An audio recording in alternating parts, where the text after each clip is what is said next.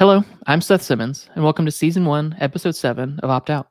Opt Out is a show where I sit down with passionate people to learn why privacy matters to them, the tools and techniques they've found and leveraged, and where we encourage and inspire others towards personal privacy and data sovereignty.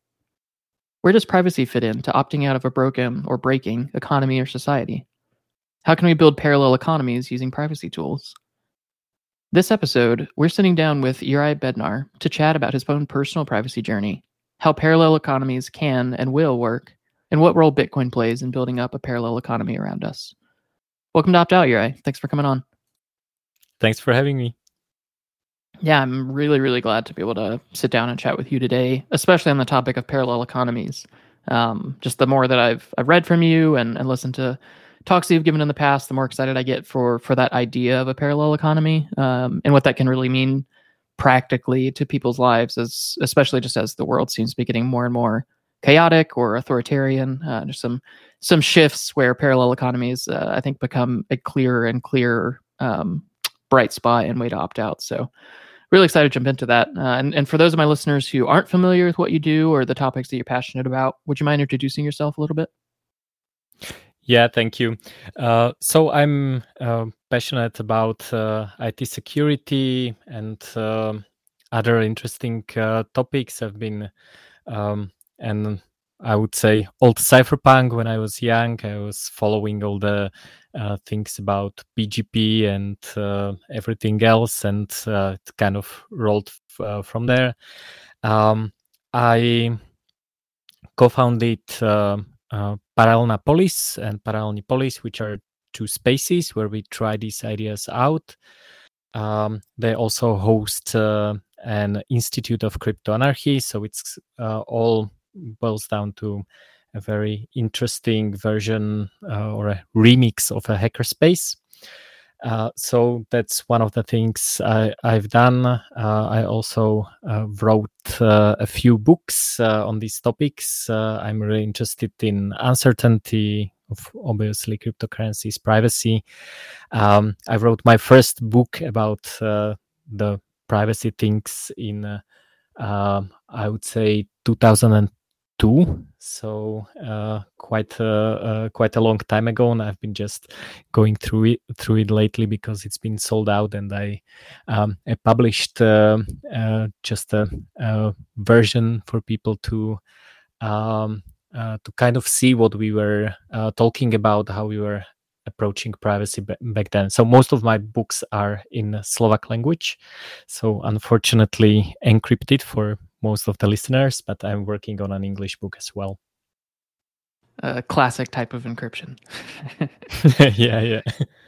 And uh, what was it that woke you up to the to the need for personal privacy?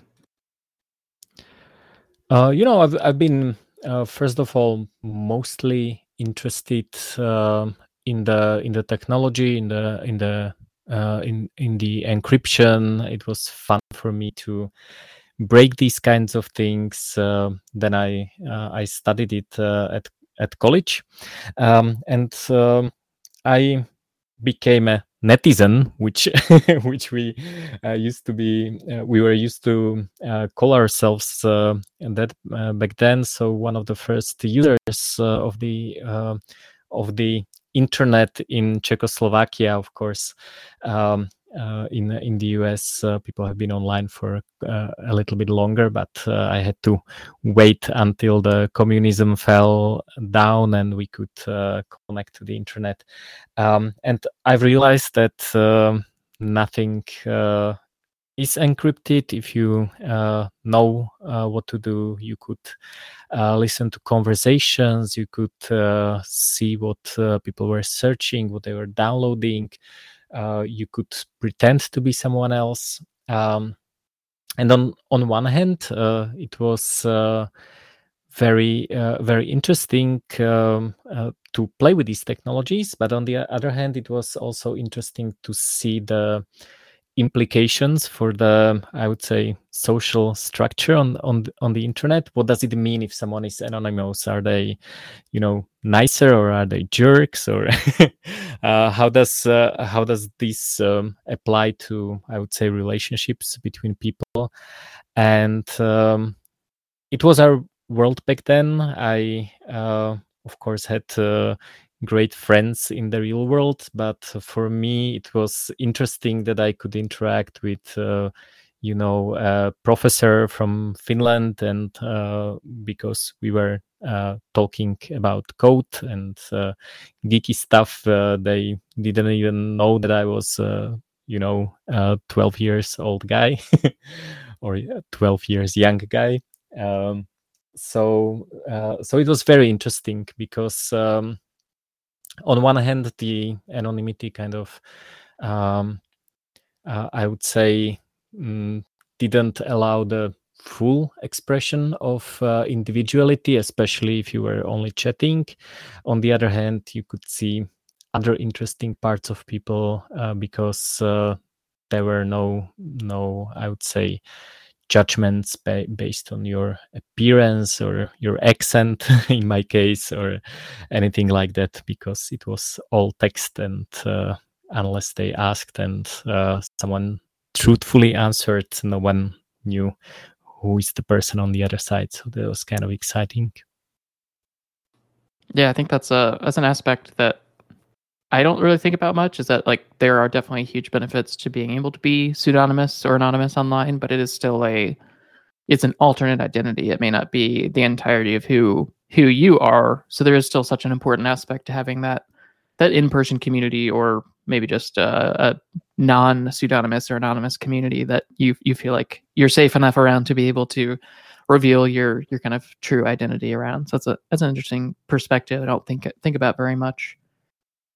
I th- I think it's also morphing. I would say you know I'm now I'm not the same person I was when I was 12, and you probably are not either. And I would probably not even enjoy having a you know a conversation with my younger self so uh so that there's also the question what is the true identity if you if you even know what it is and maybe you can have more than one so yeah yeah it's yeah. interesting and so that's kind of why you got into privacy and then what is it about privacy that makes it such an important topic for you today to to talk about educate about or to learn about yourself yeah so as I said, I come from uh, what is now a post-communist country. Uh, well, people uh, would say that uh, Slovakia and Czechoslovakia, um, or what, what's left of Czechoslovakia, meaning Czech Republic and Slovakia, we are um, liberal democracy, but uh, it was not the case just a few decades ago. And I think we still have uh, many things that we uh, we can learn from our, our past and uh, see that things can change really uh, really fast. So um, it's all good. Uh, you know, we are mostly free. You know, sometimes the governments uh, say that. Uh, you know we can't uh, smoke this plant or uh, you know travel during a pandemic where we want to and so on but compared to uh, what uh, uh, uh what was happening when I was growing up, uh, uh, it's a very free world, and I think the appreciation um, for the fact that it can also change for the worse, that the history is not a, a linear or exponential progression towards a better world, but it can also go backwards. And that's what we i think see uh, right now happening uh, with uh, covid and all the all the things. And uh, when this happens uh, privacy is super important because um, privacy is um, an ability uh, to selectively reveal your, yourself so privacy is not about you know no one knowing my real name. I told you my real name. Uh, it's not about uh, uh, you know doing everything in secret and being uh, fully encrypted and locked in a black box or something like that. Uh, it's about choosing if I want to go out on the street naked or if I go uh, naked only to sauna and only with friends that I know. So um, uh, and and this is uh, very important in case something happens and in case you need to uh, do things that suddenly become illegal or not socially accept- acceptable and uh, um, and it's up to you. When you when you lose the privacy you don't you no longer have a, have this option. But when you when you kind of uh, uh, tend to it uh, like a like like a garden um, then uh, you might at some point find that it's uh, it's quite useful um, depending on on what happens uh, around you. Yeah it's it's so valuable i think especially for people who have I mean, like myself, I've grown up in the U.S., so I've generally had very good freedom. Obviously, there's been different groups in power that that care about different things and outlaw different things and legalize different things, but um, generally, it's been a, a pretty relaxed environment to grow up in as far as freedom is concerned. Obviously, there have been lots of privacy issues um, pervaded by the government and corporations now, especially, but I think it's it's really important, at least for myself, but I think also just people generally in the West to to hear from people who have grown up with different experiences or from countries with different experiences who the memory of an oppressive government is close enough that they can they can still think about like what what could happen and why do it why is this important? Because I, I, think a lot of people it's hard to, to it's hard to turn them on to the idea of caring about personal privacy because they see today as it not being a core issue to their lives and they're not able to connect it to any past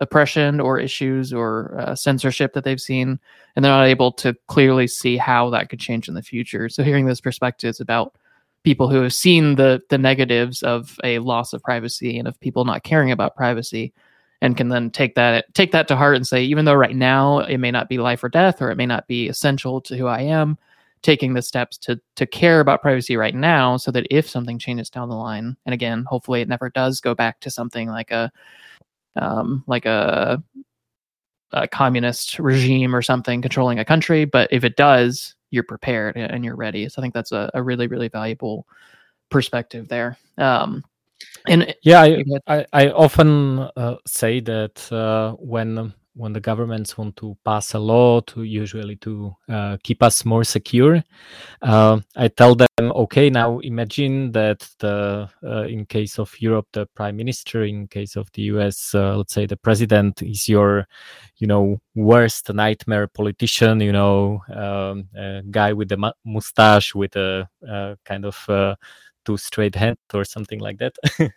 And um, uh, for example, in Slovakia, uh, uh, the, there was this law that uh, that allowed uh, censorship of internet, but only based uh, on uh, illegal gambling and I think pornography. So so very specifically um, mentioned in the law. Okay, this is against against illegal gambling, and if it's not illegal gambling, you cannot use this law to block it.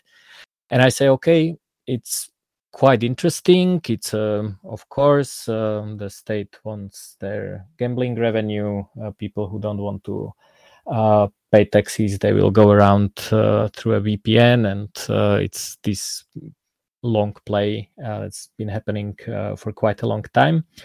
But now the internet service providers had to build the infrastructure. They have these these you know big red button and they can turn off any any website.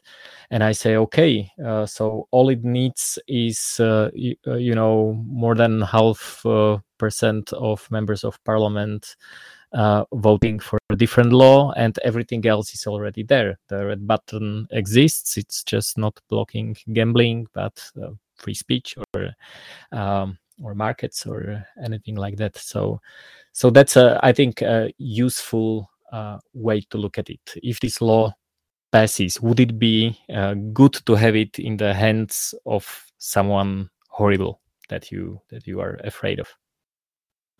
Yeah, that can be especially powerful. I think in the U.S. as everything is so. I mean, I'm sure there's it's like this in other countries. Obviously, I'm speaking from personal experience here, but just seeing how people kind of view their party or their candidate as like perfection, and they like to think that they're only doing things that that benefit you, and then they view the party or candidate that they don't like as just like pure evil and always looking to do the worst things. So when the, the candidate or party that they do enjoy is putting in laws that they feel like protect them or maybe that hurt the other party or candidate or other political viewpoints, they cheer it on and they, they're all for it, but they don't think about the ramifications of that infrastructure is in place now. So what happens when the other party or candidate takes over and they have access to those things that you're cheering on right now, and they turn those tools against you or against the uh, political ideas that you care about or that kind of thing. That can be a, a very powerful tool to shake people up and make them realize like you may like how the tool is being used today, whether or not that's actually being used for good, but you may like what the tool is being used for today, but that could change very rapidly. Yeah. And uh, what's a common myth about personal privacy that you've run into? Um, very common one is uh, I don't care because I don't do anything bad or evil. Um, and that can come and bite people. Uh, uh, I think one of the uh, uh, one of the good instances, if we talk about cryptocurrencies, is uh, I'm saving in crypto. I am willing to pay the taxes when I take out the profit so I don't care about KYC and all these uh, all these uh, requirements to identify myself to uh, to say that, uh, for example, to report how much crypto I have and so on. And again, the the uh, the, f- the first thing is of course the same uh, uh, same approach uh, as as we mentioned and that is okay. Uh, let's say the taxis are now 20%. What if they become 90%? Would you think the same? Um, and uh, uh, your current intention of taxing something doesn't uh, you unless you can predict the future and can say okay this is how it's always going to be um, it's um, quite short sighted, uh, I would say, especially in situations when you don't have to. You're not breaking any rules. You can perfectly okay buy crypto anonymously. It's not illegal. It's not, uh, or in, in a, most countries, uh, if you buy from friends with cash or if you buy from an ATM, you don't have to identify yourself. So it's a choice, and you uh, chose uh, uh, the not so private, uh, maybe cheaper, maybe more uh, convenient um, uh, way of acquiring uh, the crypto. But uh, it can bite you, and you don't even need to have an, some evil interest or uh, some some um, some something bad that you you are willing to commit. Of course, the other problem is which comes to um, um, the things that uh, people don't realize often is that uh, uh, in this case uh, uh, your enemy is not uh, the government but also private parties who can extort you and so on. So um, in the us you have the the FATCA reporting law in in other countries around the world, uh, it's the OECD CRS, Common Reporting Standard, which most of the countries uh, in the world, with notable exception of the US and maybe Paraguay and a handful of other countries, um, signed. And uh, this is a standard uh, similar to uh, or international agreement similar to FATCA for the US, uh, which um, forces uh, institutions, exchanges, and so on to report uh, your uh, account balances, your some of your transactions, and so on. So my question is: Okay, I buy Bitcoin on, uh, let's say, uh, some regulated exchange. Uh, they, of course, uh, want uh, to have a access to the banking infrastructure, so they have to comply with all these uh, CRS and FATCA rules. And what happens is that they report at the end of the year um, what happened with your account. There's a data structure that is in case of CRS uh, standardized, and um, this exchange will send uh, this information to my uh, tax office. Um, and even if I don't fear my tax office, uh, I well, I'm a hodler, so I'm I'm not selling any crypto, so so uh, I don't have to tax anything, uh, which is not a problem. I don't really care if these guys know about my crypto that much, uh, or I don't need to care. Uh, practically, I I do care. Um, but the problem is, okay, someone with uh, big fat envelope or a suitcase come to the tax office and they say, okay, uh, give me a list of people who uh, bought crypto worth more than, I don't know, $50,000 or $10,000 um, or any crypto at all. Uh, select it from the database. Here's the suitcase. You can buy a fancy new car or something like that. And these people that are working in these tax offices, I don't know about the US, but um, in uh, Europe they they're not the best paid people and uh, there have been cases for example in uh, uh, in Netherlands where uh, where people were being I would say violently forced to reveal their private keys and um, I don't know where they got their information from, but this is an obvious uh, easy leak that uh, that can happen. So, um, so the myth is that uh, I'm not doing anything wrong. I don't need to care about privacy. I have to uh, tell you I am not doing anything wrong. I'm a I'm a good person, and I I don't uh, intend to cheat or or do something bad to the society but i do care because the society can change and there are people who can abuse this private information.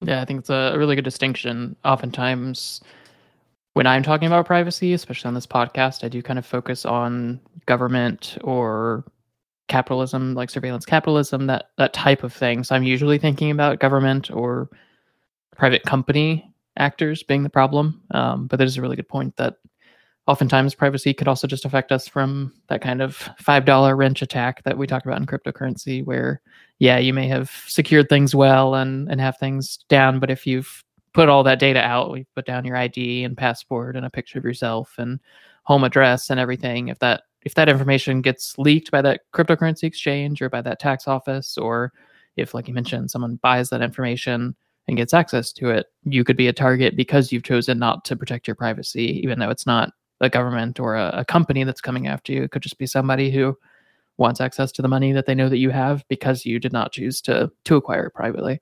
So yeah, I think that's a really important and, aspect. And I think uh, what people uh, don't really understand is that uh, uh, the the the, ex- uh, the extent that uh, this information is shared. Uh, so, um, if you go to the uh, PayPal website, for example, and you uh, go through the terms and conditions, they they have a list of companies they can share your information with, and um, at least on the German PayPal website, which kind of covers the European market, uh, they had a list of more than 100 institutions that they can share your financial information with.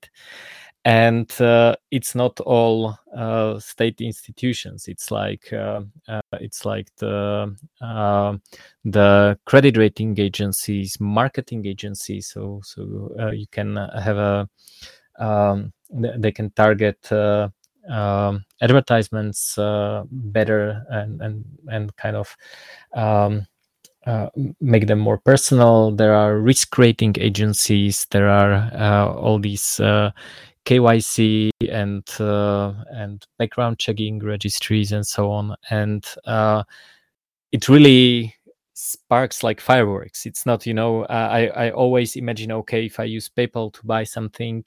Um, it's not a you know most people think it's the the receiver of the payment that uh, learns uh, information about you obviously.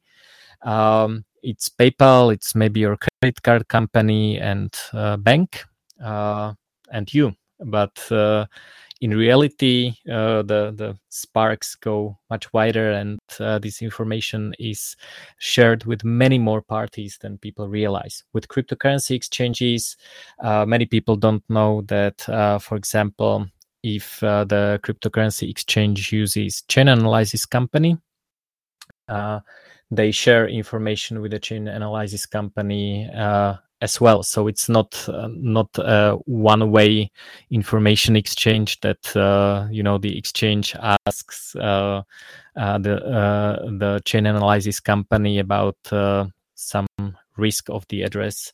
but when when you withdraw from the exchange, the exchange in some cases can and does report back to the chain analysis company that okay this is a withdrawal from our um, uh, from our uh, uh, hot wallet uh, to someone's account. And now the question is okay what other information is attached? Is it uh, does it say you know this is a withdrawal from coinbase to a personal account and they don't say whose account it is or do they mention my name, and uh, we don't know.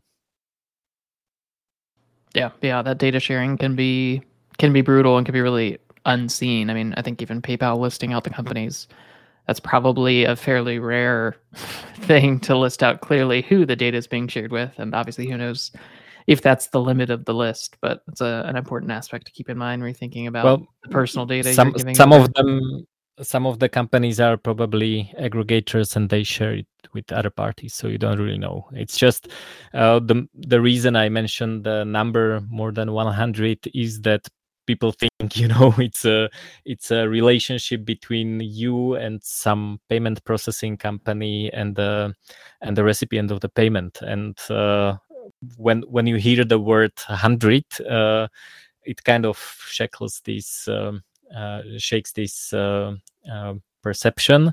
But you know, risk rating company can maybe share this information further. Maybe by them asking about the transaction, they also share it with some other registries. We don't know.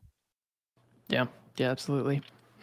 And uh, before we dive more into this idea of parallel economies that I, I really want to get to today, um, I do want to ask one more quick question, and that's What's something that you feel like almost no one agrees with you on?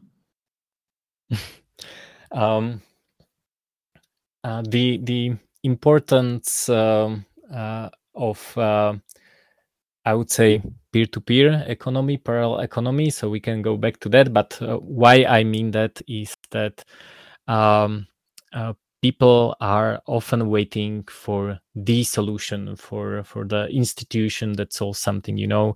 People say okay bitcoin solves this problem or monero solves this problem and so on. And uh, i think uh, when when we have some problem uh, in the economy in, in our daily lives uh, or in particular in cryptocurrencies uh, we are waiting for the for the next project to solve that for for a, for a beautiful solution.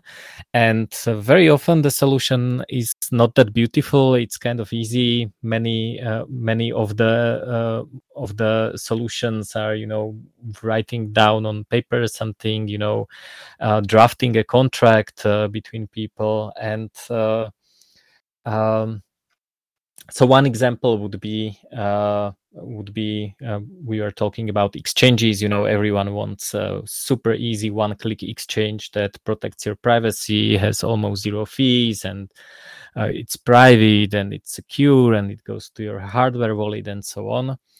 And uh, what i often realize is that uh, the hard way for me uh, meaning uh, create a social structure of people who are using cryptocurrencies who who want to exchange them and you know have someone to write okay i want to buy to monero uh, for cash uh, where should we meet? And uh, uh this is kind of like a like a uh, I would say easy but uh, a little bit dirty solution to people you know? It's a it's a difference between between a restaurant chain and and a street vendor um, uh, so this this kind of uh, centralized, all encompassing uh, solution versus the the dirty peer-to-peer market chaos that people people don't like. And uh, for for a lot of people it's uh, you know either this uh, nice polished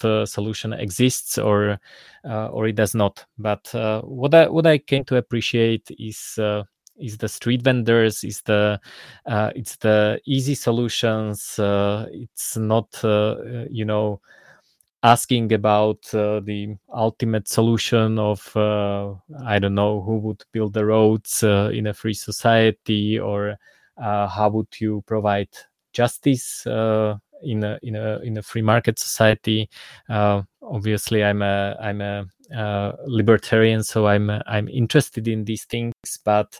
Um, I think that crypto anarchy brings us more down to earth more to uh, what people are actually doing instead of you know uh, creating these uh, philosophies and uh, possible future market structures um, so uh, so I, what I often do um, in case of, for example, justice, I say, okay, if you have a dispute, what do you do? Obviously, people don't uh, often uh, go to state court, uh, especially in post-communist countries, because that takes 10 years and the result is um, as good as a as a coin toss. so so and and people people have these solutions they just don't have a perfect uh, solution for everything so for justice i think uh, you know Uber, Airbnb are justice providers because it's uh, part of what they what they do. How do you convince your customers that someone will not cheat you?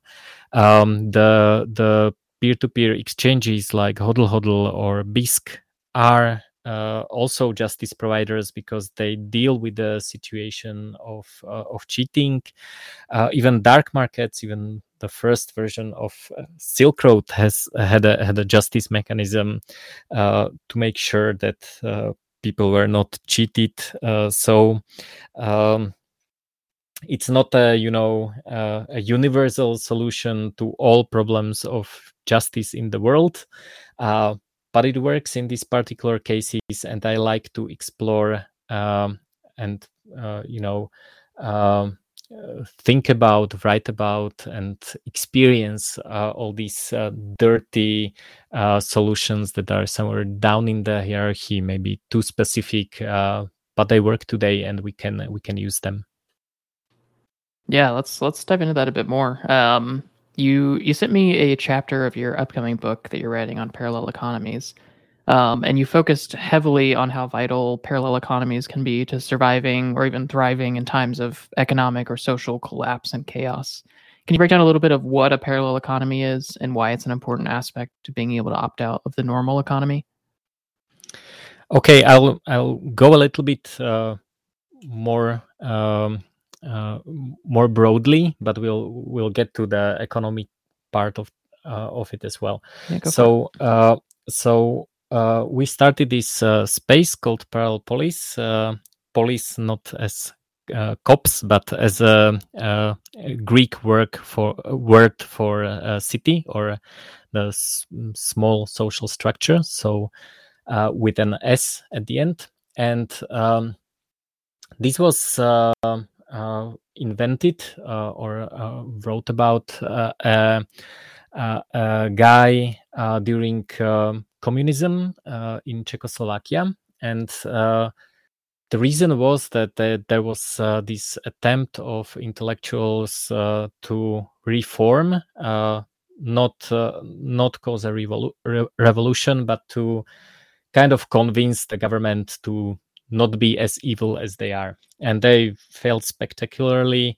Uh, so this guy realized, okay, uh, now we have basically uh, only a few options. I can escape.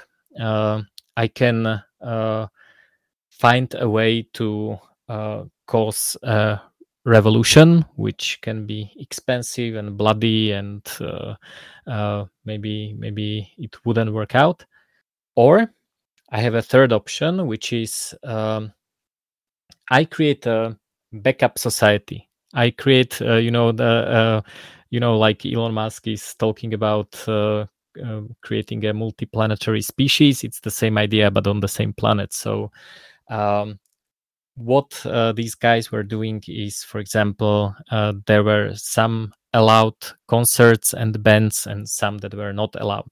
So, okay, they created a structure for for these uh, censored or not allowed bands to play in secret somewhere.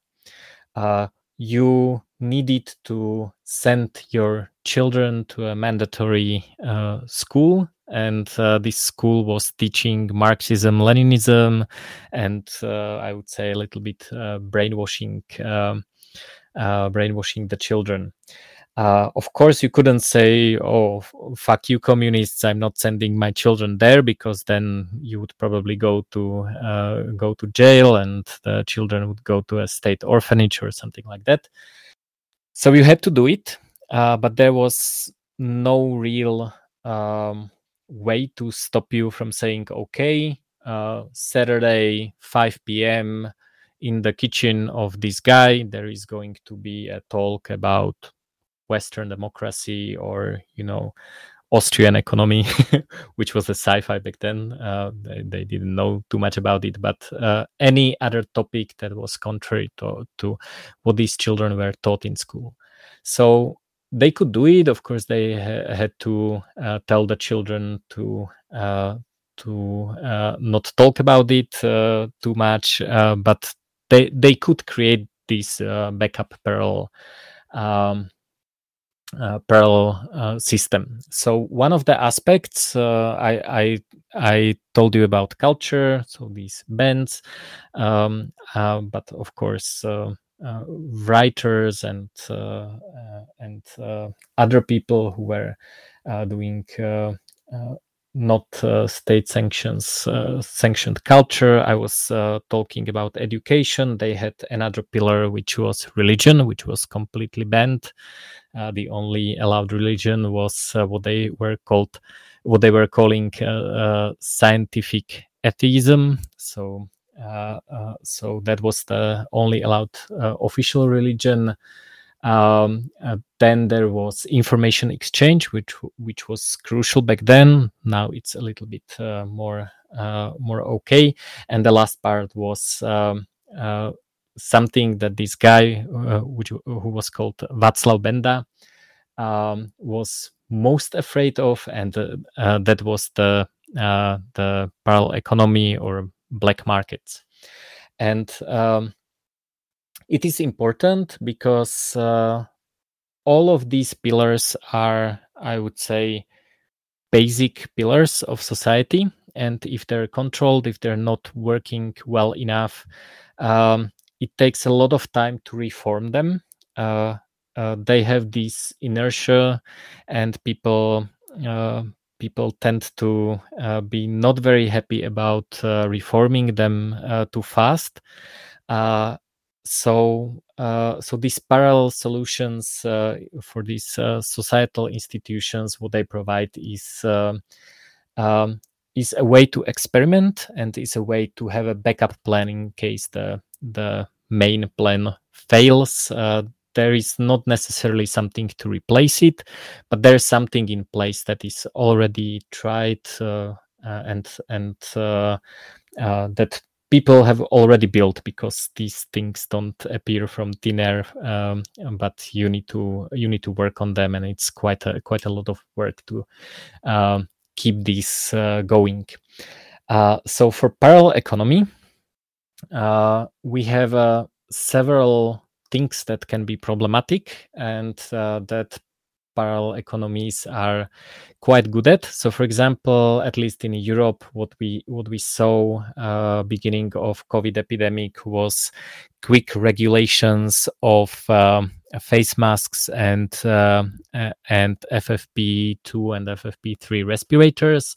The governments uh, uh did. Uh, um, anti-price gouging laws or they were completely regulating the sale and uh, that uh, ran prices to the roof. Uh, there was uh, there was quite a big uh, scarcity of these things, and um, what was interesting to me uh, that uh, immediately you could see the parallel structures. usually, people who were um, were trading before. Some of them were trading, for example, farm meat or, or vegetables from their farm. Uh, some people were maybe trading wheat or, or, dealing wheat and, and so on. And these people, they already had their customers, they already had these relationships, and they very quickly found okay, this is something that people want. Uh, so I need to find a good source and then then I can sell it to the people. And uh, it was very interesting. I was super surprised how fast it happened. Um, so this is, I would say, one of the main reasons for parallel economy. What if something happens to the to the supply chain? What if uh, you know there's a huge scarcity of something? Uh, do we have a parallel uh, trade and distribution structure when the states uh, decide to centrally plan the uh, the supply chain, and they uh, usually fail miserably in uh, in this task. Uh, so that's the first one.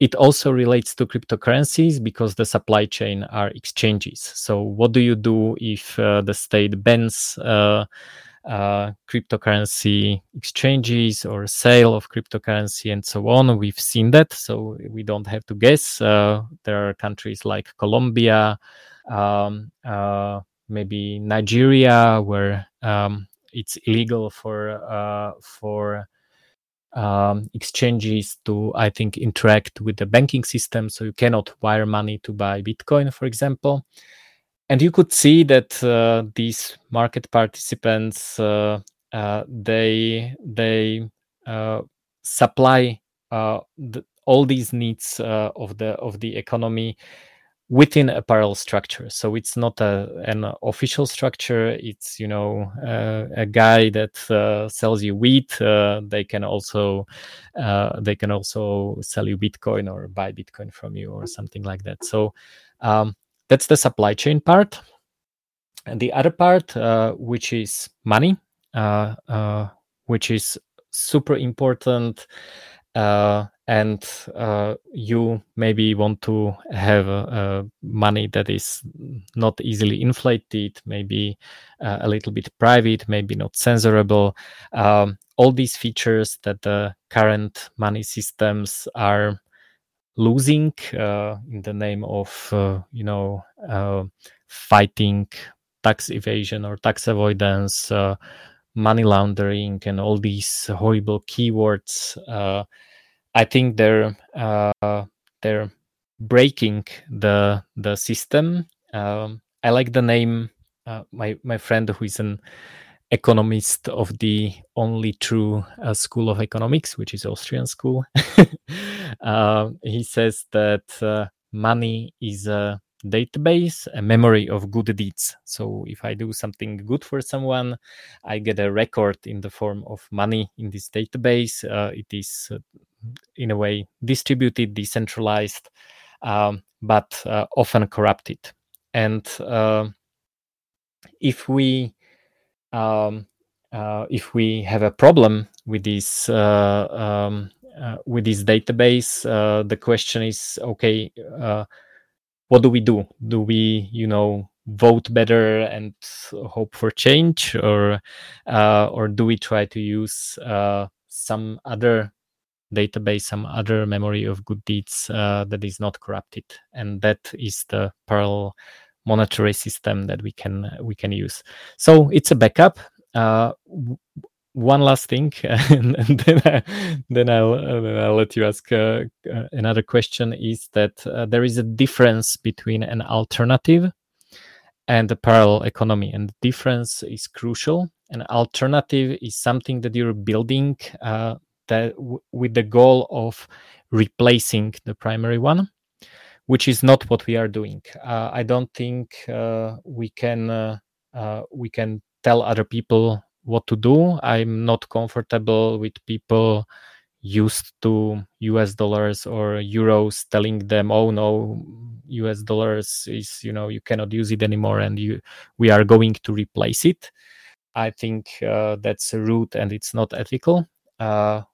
We what we are doing with these parallel economies, we are saying here is a parallel solution to some problems that you maybe have, and if you choose you can switch to the parallel solution. You can even try it out a little bit. You don't have to abandon your ways, your uh, your um, uh, the, the things that you're used to, uh, and you can try out something else. And uh, what I say to people is, uh, it's a good idea to have a have a record in the in this parallel uh, memory of good deeds. Um, just in case something happens i hope it won't. I'm not the guy that would say okay us dollar burn to hell. I think a lot of people depend on on on the us dollar or the the main mainstream economy uh, working. So i'm i'm not a you know let's burn everything down guy. Uh, but i tell people i think it's a good idea in case something happens to have a record in the in the parallel uh, memory tried out uh, try out parallel education uh, culture communication and see maybe you find uh, some good use for it.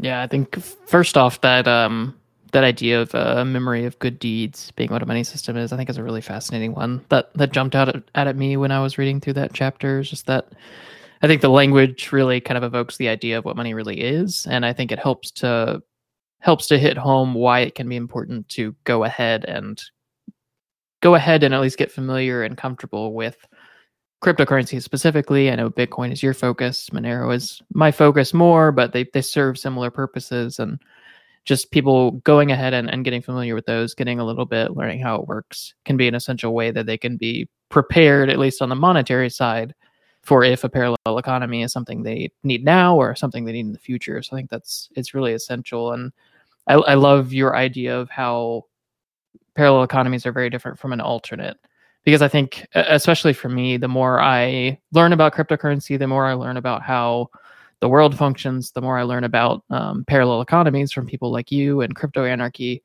the more I think it hit, hits home that the idea of cryptocurrencies serving as a, an important tool in parallel economies or in crypto anarchy is a much more, to me, realistic idea than like Bitcoin replacing the dollar or um, something like that. And like you mentioned, I think in in many ways it could be a more ethical and freedom focused view because we're not we're not forcing that onto somebody we're not hoping for the destruction of the the fiat system so that um, so that Bitcoin becomes like the the monetary system. Uh, even though maybe if that happened, there would be some good there, but there would also be a lot of destruction and a lot of collapse and a lot of ruined people. Um, but just having it as a having it as a key tool that is essential to building parallel economies and to having that that thing that you can opt out of the normal system into, whether you need it today or you need it in the future. I think that's such a uh, such a vital way to view cryptocurrencies and i think to me is really one of the most impact the most impacting and powerful things that cryptocurrency brings. I think it's a really big breakthrough in bringing that economic portion of parallel economies. And do you have any more thoughts around like how cryptocurrency changes how parallel economies can function from maybe before cryptocurrencies were around or bef- before they were this accessible? Well they made it global so uh, currently, most people uh, they don't see any kind of problem right now with the with the economy. You know, in Europe, uh, the uh, the bank wires, which are called called uh, SEPA, Single Euro Payment Area, uh, they are free or or super cheap. Uh, they usually work. Uh, you know, uh, you can use your credit card. Uh, it it works. So people don't see any kind of problem. Of course, inflation is coming, but uh, you know we need to save the economy, whatever that means. Uh, after after the lockdowns and pandemic and um, mortgage crisis of 2008 and and so on. So so people maybe feel something might be wrong but uh, in general it works you know you go to a grocery store you uh, take out your uh, ten dollar or ten euro banknote. You uh, you buy your your groceries and uh, you go out and and it works in general. So, um, what cryptocurrencies uh, bring uh, is that uh, we can scale and try try these uh, parallel economies on a more global scale, which is very good because uh, because uh, these parallel economies are of course uh, smaller than the the main economy. So uh, you know if you want to buy traditional alpaca socks uh, for Bitcoin, there might not be a store that is willing to exchange it in your hometown for Bitcoin.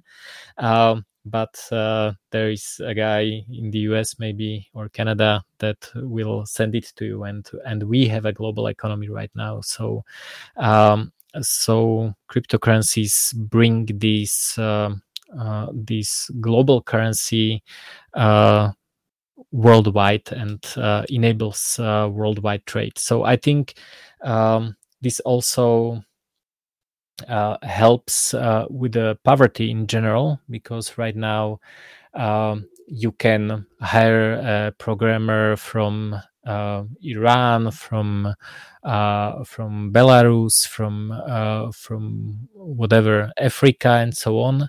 Um, until now, the main problem for people was the payment, uh, either sending it to such a country because of some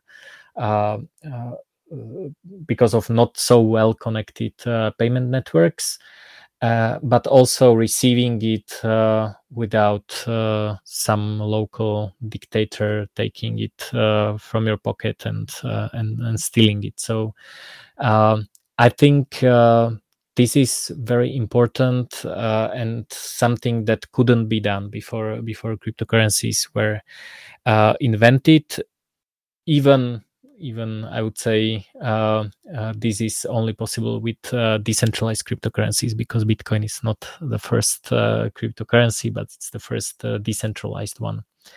Um, uh, so that that's one interesting thing. Um, you can use other money in parallel economy. So parallel economy doesn't need to use use cryptocurrencies. For example, I often buy things like uh, coffee or uh, or farm raised uh, meat or something like that directly from the vendors. It's parallel economy because it's not part of the official economy, uh, but I pay cash and uh, and it works. It's private, uh, so I'm a I'm a huge advocate for cash, and I don't need to push this uh, on everyone. Of course, I always tease the vendors that uh, they could uh, accept uh, cryptocurrencies, and they often do.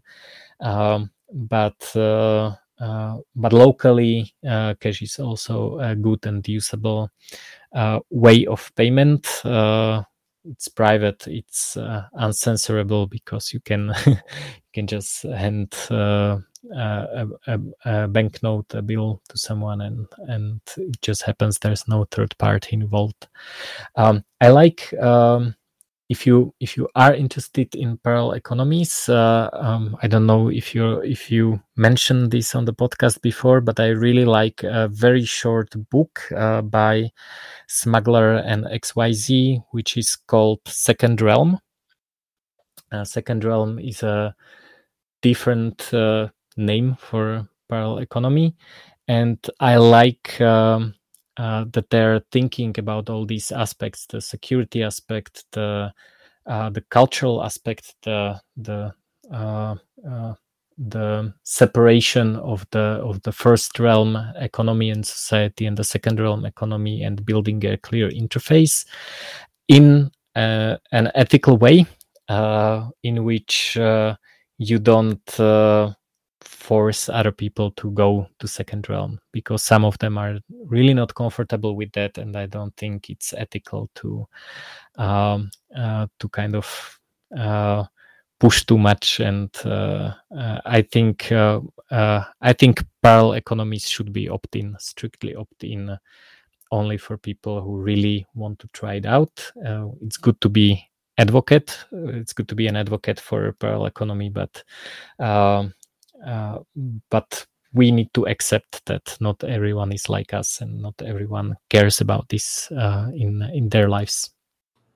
Yeah absolutely. It's not something that most people are going to wake up to or at least that that most people are going to see the need for before there's some kind of major event that makes them think about some other way to get the the produce that they're used to or the groceries that they're used to or or something like that. But in the meantime important for those of us who do care and who do know to be building out those things to be be a part of that parallel economy and to be to be educating around that so that we're ready in case of that.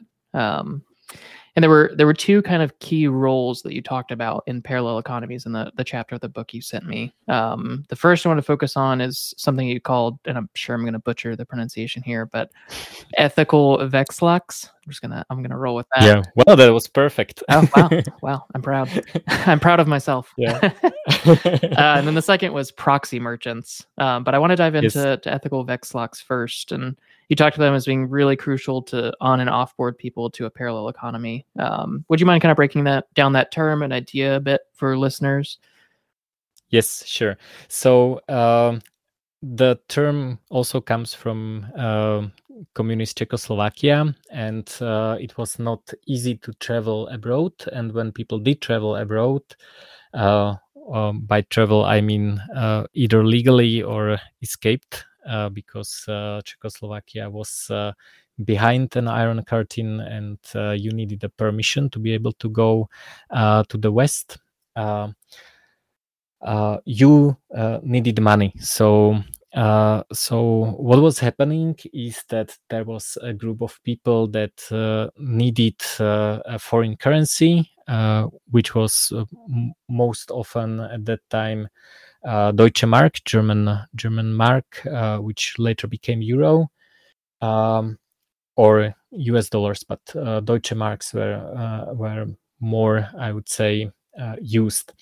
And these people, uh, the term Vekslák came from what they were saying. they were saying in German Geldwechseln, which means trade money. Uh, so that's the uh, exchange. So if someone from the West uh, doesn't matter if they they were uh, local or uh, local people coming back from abroad or uh, or travelers from abroad who got permission to get in, uh, they were probably carrying foreign currency because you couldn't buy Czechoslovak crowns abroad, at least not for a good exchange rate, but uh, usually not at all. So when people entered, they needed the local money and they, they needed to exchange it. Um, of course, there was uh, an official state uh, exchange, uh, but uh, that was on one hand more expensive, and on the other hand, it was not private and uh, some of these people didn't want uh, the government to know how much money they uh, they have. Um, on the other hand the privacy was more important. If someone wanted to escape to the west they needed uh, needed money for uh, for life to uh, maybe to bribe someone and and to be able to travel as far from the communists as possible and live as long as possible. So they were saving money, and uh, of course you can, couldn't go to a, a state exchange to say, uh, "Hello, guys, sorry, I don't have a travel permit, but I would really like to buy Deutsche Marks to, uh, for for these Czechoslovak crowns." Uh, that was not a good idea. So these guys were. Uh, um, quite tolerated, I would say, but definitely illegal. And they were uh, at every bus station, train station, uh, even airport, uh, uh on on some squares uh, where uh, where tourists often came, and they were. they were dealing with with currencies and doing an exchange which was better for the customer. Um, by the way, because they had spread, uh, which was uh, quite huge, uh, still lower than the official exchange, but uh, but quite huge. Uh, people to this day really don't like them. That's why I put the word ethical before it, uh, because when you say in Czechoslovakia vekslák, the people get this, you know. Um, this idea of someone who wants to cheat you because because they make money on the exchange. uh, but uh, of course they that's the way they they're making their living so uh, how important they were uh, after the fall of communism when the uh, when the national bank uh, had to set an exchange rate they came to the square and they asked the Veksláks what should the exchange rate of now relatively freely traded Czechoslovak crown be because they didn't know they only had their uh, you know imagination of what the price should be. But the Veksláks knew better because they they were trading it uh, both ways. So they saw the the, the market uh, uh trades actually happening. So the so the central bank asked them.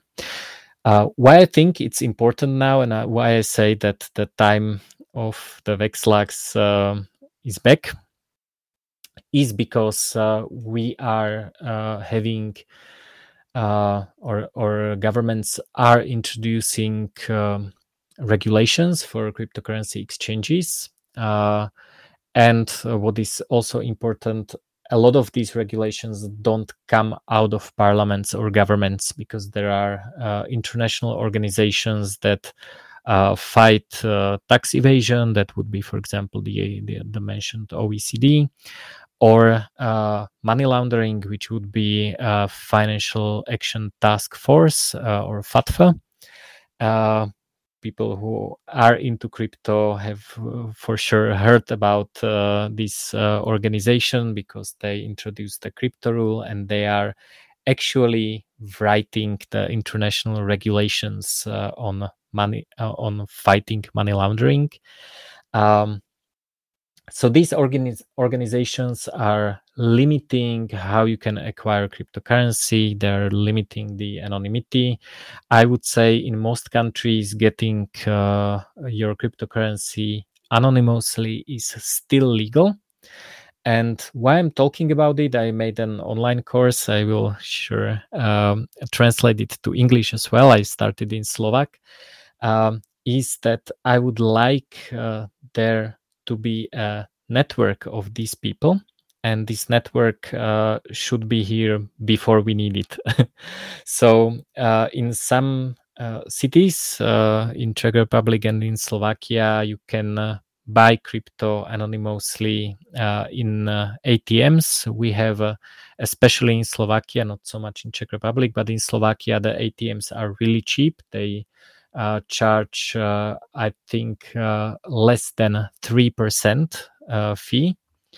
Um, and it's an anonymous exchange. But these are in a, in a few cities and uh, they have uh, limits uh, they have some problems one of the main problems is that if crypto falls down too quickly um, they don't have enough uh, money on the exchange, the, the operators of the ATMs, so you cannot actually buy because everyone is buying uh, like crazy. So so their their fiat uh, account on the exchange that they actually use to uh, to buy the crypto uh, is depleted uh, when when crypto jumps up everyone uh, there are a lot of people who want to cash out and of course the uh, the cassette in the in the ATM uh, is uh, limited. It doesn't have infinite number of banknotes. So when when uh, for example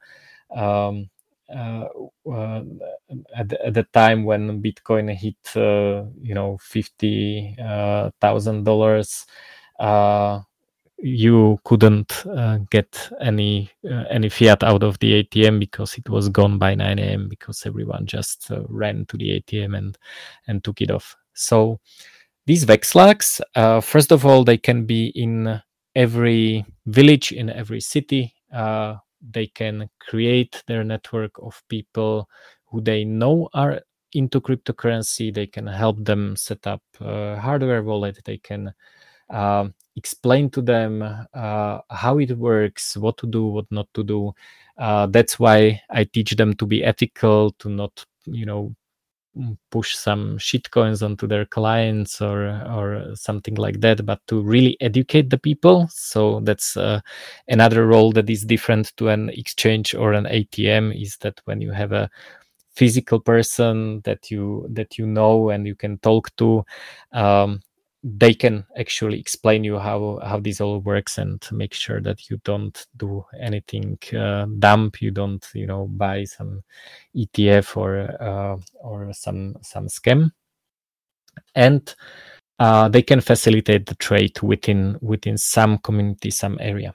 So what i've been experimenting with uh, which is uh, uh, which is quite a new project for me, uh, but uh, but it has been quite common. Is I'm just because uh, let me first say after I um, I created the course, I was teaching uh, these Veksláks how to how to hedge the exchange rate. Uh, preferably anonymously how to what to do if uh, you know they have all their money on on one side or the other and so on so I was teaching them how to become uh, uh become the become these dealers. Uh, but people started to write me. They don't care about uh, learning. They just want to find the Vekslák to do the trade with. Um, so they were asking me, okay, is the is there a central registry of the of the Vekslák, you know, like a website? And I say no, and the reason is the same as uh, why there is no central registry of illegal weed dealers you know? That would be kind of um, um, pointless because then even the the cops could uh, just look at the list and go and arrest them. So no there's not a central list. So okay how do i find uh, find one? And i say um, a 14 year old person at least uh, in uh, in czech republic and slovakia can buy weed anytime they want you know?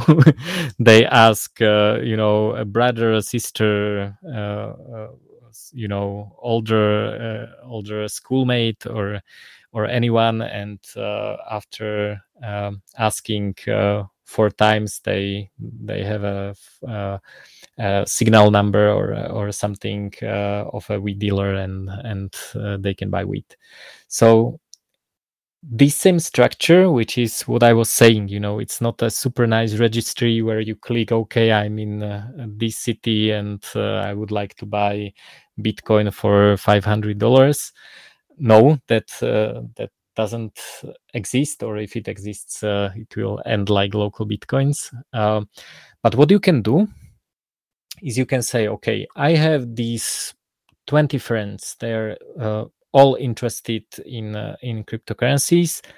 Let's create a signal group. They or Threema group or something like that. Uh, everything except uh, except uh, WhatsApp and uh, Telegram because they're spyware. and create some rules for trading. And you can ask, you know, you're in the same city. you uh, you would like to buy some bitcoin maybe someone wants to sell some bitcoin. And uh, and uh, you create these communities you leverage the existing social structures you know your friends uh, you know they have friends and uh, and you can expand this network and uh, and basically organically discover that some of these people realize okay maybe if this guy wants to buy bitcoin maybe i can sell it to them maybe i can add uh, a small fee on top of that maybe i can hedge the exchange rate and maybe if i do this quite often uh, i can uh, make some additional income i can help other people.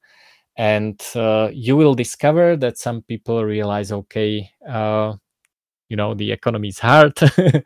Uh, and and maybe maybe i would like some additional income. So so i will be doing this service. I will be the guy that will always answer yes to most trades. I will come to the cafeteria make the deal and so on.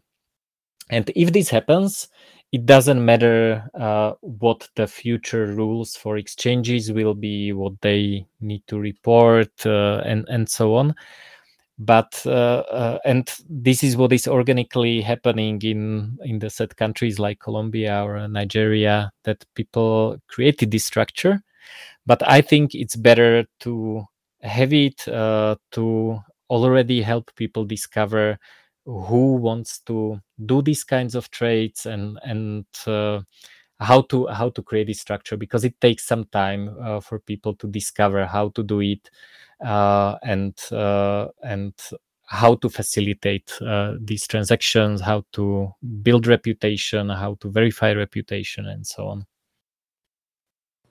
yeah i love the i love the organic nature of this idea like how how it can spread so easily how it can have education at the core of what these people are doing. I mean, it's something that I've done a little bit of in the past, obviously not to this scale that you're talking about, but um, the the personal nature of it, especially when it's like face to face for cash, is I think so vital. And I've had some really good conversations with people. I've had some time to just sit down with people and really explain what cryptocurrency is about, or like Bitcoin or Monero specifically, how how to use them, what they should be concerned about, what they don't need to worry about. There's there's a very unique personal angle that comes with it being like you said, a, a, person who you know through someone or who you've been connected with somehow, rather than just a, a kind of nameless exchange that wants to profit off you. And that doesn't mean that yes. the, the person doing this isn't making a profit. Obviously, they need to make a profit for the service they're providing, especially if there's any kind of legal risk or uh, any kind of obviously they're also taking on exchange risk and stuff like that. So them making a profit is, is definitely not a bad thing, but they're not just kind of a, a, a blind exchange.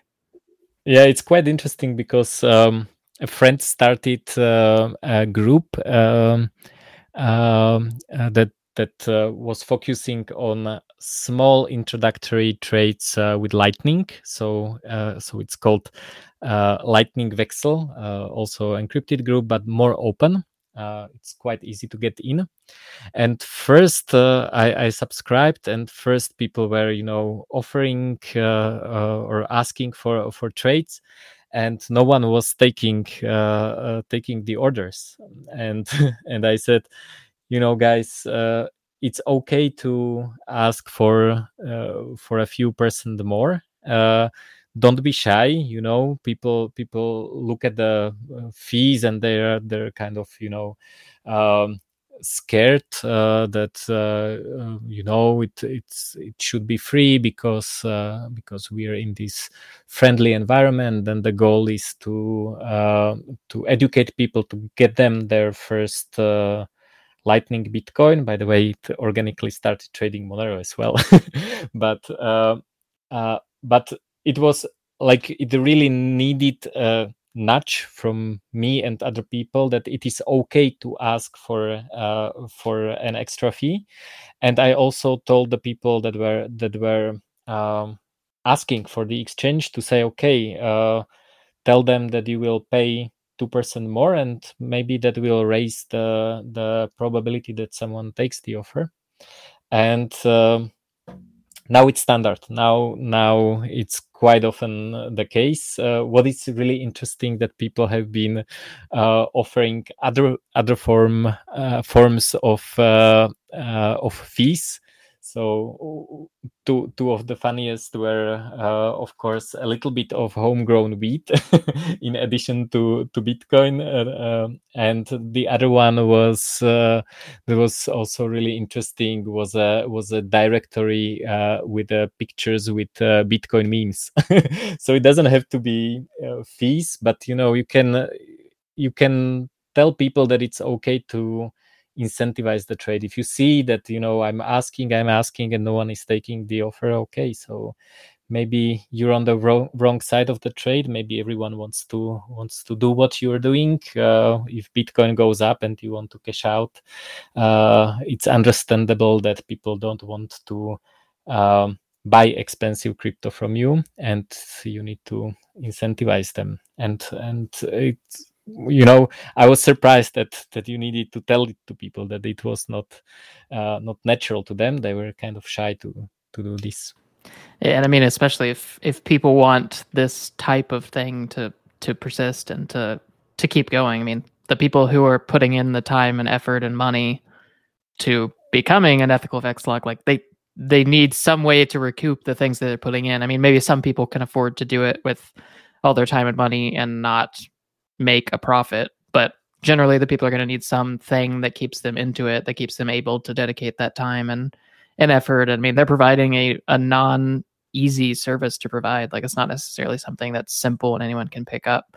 So I think something I've talked about in the past with other people, not on the podcast, but like on Twitter, is people often get scared of a premium for using like cryptocurrency exchanges that don't require KYC, know, know your customer information, or people freak out when they go on like used to be local bitcoins. Now local Monero is really the only version similar to that. But they go in there and they see they have to pay a five or eight percent premium and they freak out. But they're they're not realizing that the discount you're getting when you're going to that central exchange or when you're going to that government approved exchange is that you're giving them over all of your personally identifiable information. You're sacrificing your privacy and you're getting a discount in exchange for that. I, I really view whatever the the market rate on the street is, whether that's just directly peer to peer with somebody or if that's something like Bisq or local Monero, that's really the market rate. And you can get a discount if you're willing to give up your personally identifiable information. But I think people need to realize that that trade is obviously going in the favor of the the governments and central exchanges that are choosing to do that. And it's it's well worth paying a perceived premium for keeping a service alive that's really providing a, an essential piece and i love that that was a focus of this this section of your book yeah yeah. And also of course the more uh, these uh, dealers there are the the fees uh, would be lower. So uh, so i rarely see anything about above 5% and usually it's much less. It's more like 3 to 5% in most cases uh, in the most extreme cases uh, the uh, it could go higher but i also advise people not to do stupid things like you know uh, um, go uh, meet a random person on a street with a suitcase of cash and and uh, and and buy or sell it's uh, it's maybe worth uh, playing it safe and really really using the social network and the reputation and uh, and um, doing it maybe maybe sometime less is more so um, I think I think uh, starting with something like uh, like a small signal group when you re- where you really introduce people when you say okay I'll I'll sell you uh, Monero for $20 or $50 just to try it out, just to see if you can create a wallet.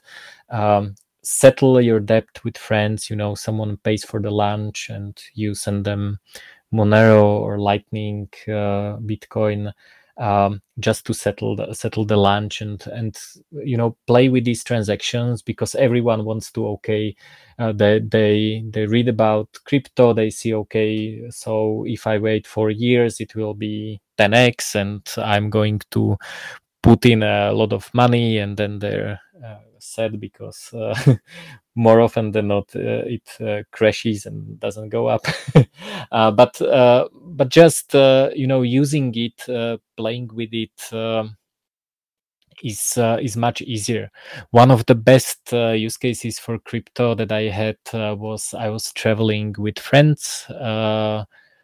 we went to uh, to Amsterdam. Uh, uh, one time we went to South Korea, and we were doing this you know we wanted to uh, you know rent a boat so someone paid for the for the boat for example with their credit card and we all needed to settle but if you have a friend who is from czech republic and uses czech crowns and is outside of the single euro payment area so the the uh, uh, the exchange can be expensive. Someone is from South Korea, you don't wire money to South Korea because that's insane, that's expensive. Um, and then on the other hand uh, people need to do accounting you know i don't understand uh, korean wons or czech crowns because i don't use them uh, so normally in normal case uh, it becomes uh, quite difficult to keep tabs and to settle it and uh, you know or you have to handle a local currency which is also you know local banknotes and so on so what we did is we we decided on the uh, on the settlement cryptocurrency. Everyone created their own wallet, which uh, they didn't need to do uh, anything. Uh, they just installed the app and created the private keys. Um, then uh, uh, we were just showing QR codes. If I wanted to request 20 euros because I paid for lunch. I typed 20 euros. The guy who was thinking in Czech crowns because he's from Czech Republic, uh, they didn't need to do any exchange rate calculation. They scanned the QR code, uh, they hit uh, send, and uh, that's it. No international transfers no uh, no uh, currency conversions no local banknotes wherever we were and so on. So i think these super easy use cases among friends are are the most important because that's how you can uh, do it. You do transactions. You don't you just save and hodl but you can you can try it out. You can see okay with monero um, I paid one guy and I don't have any any other um, output to spend, I, and I need to wait 20 minutes. And you learn that by experience. You don't, you know, you can read the documentation, but uh, but when you do it uh, every day, when you when you understand what's going on, um, when you when you exchange one crypto for another as well, uh, that's the way to learn. So I I suggest people you know not going big at first you know take uh, whatever 20 50 100 dollars uh, buy some crypto and play with it and and use it with your family with your friends and uh, that's the way to uh, to learn. Yeah it was a really cool opportunity when i was at def con this i guess a week ago now. Um both that piece of just being able to to keep a, a way to settle between friends. I mean, there are a lot of people from the Monero community there, and we would go out for dinners, go out for lunches, and we settled all of our debts by just paying each other back in Monero. Super simple. We had people from different countries. Like you mentioned, we didn't have to care about exchange rate. I just said, okay, lunch was $80, split it four ways, $20 each. Like you said, just make a QR code that requests $20 worth of Monero. They send it to me, done. It was, it was a super simple way to do that and, and a nice way to cut out the exchange rate headache. Um, and the other cool piece that I got to experience at DEF CON was just onboarding some people into Monero. Um, one guy got like the uh, the best exchange rate of all time because I missed a decimal point, so I sent him ten times as much uh, Monero as I meant to. so he, he gave me a five dollar bill and he got fifty dollars worth of Monero. But uh, he, he he tipped the um, there's a coffee company called Gratuitas that's run by some people in the yeah, community. Um, and they were there. They were very, making coffee. Very cool project. Yeah, it really is. I, I, love what they're doing. I drank way too many shots of espresso while I was there from them. Um, but they were letting people tip in Monero directly to the farmers who had grown the coffee beans. So like I onboarded this guy to Monero.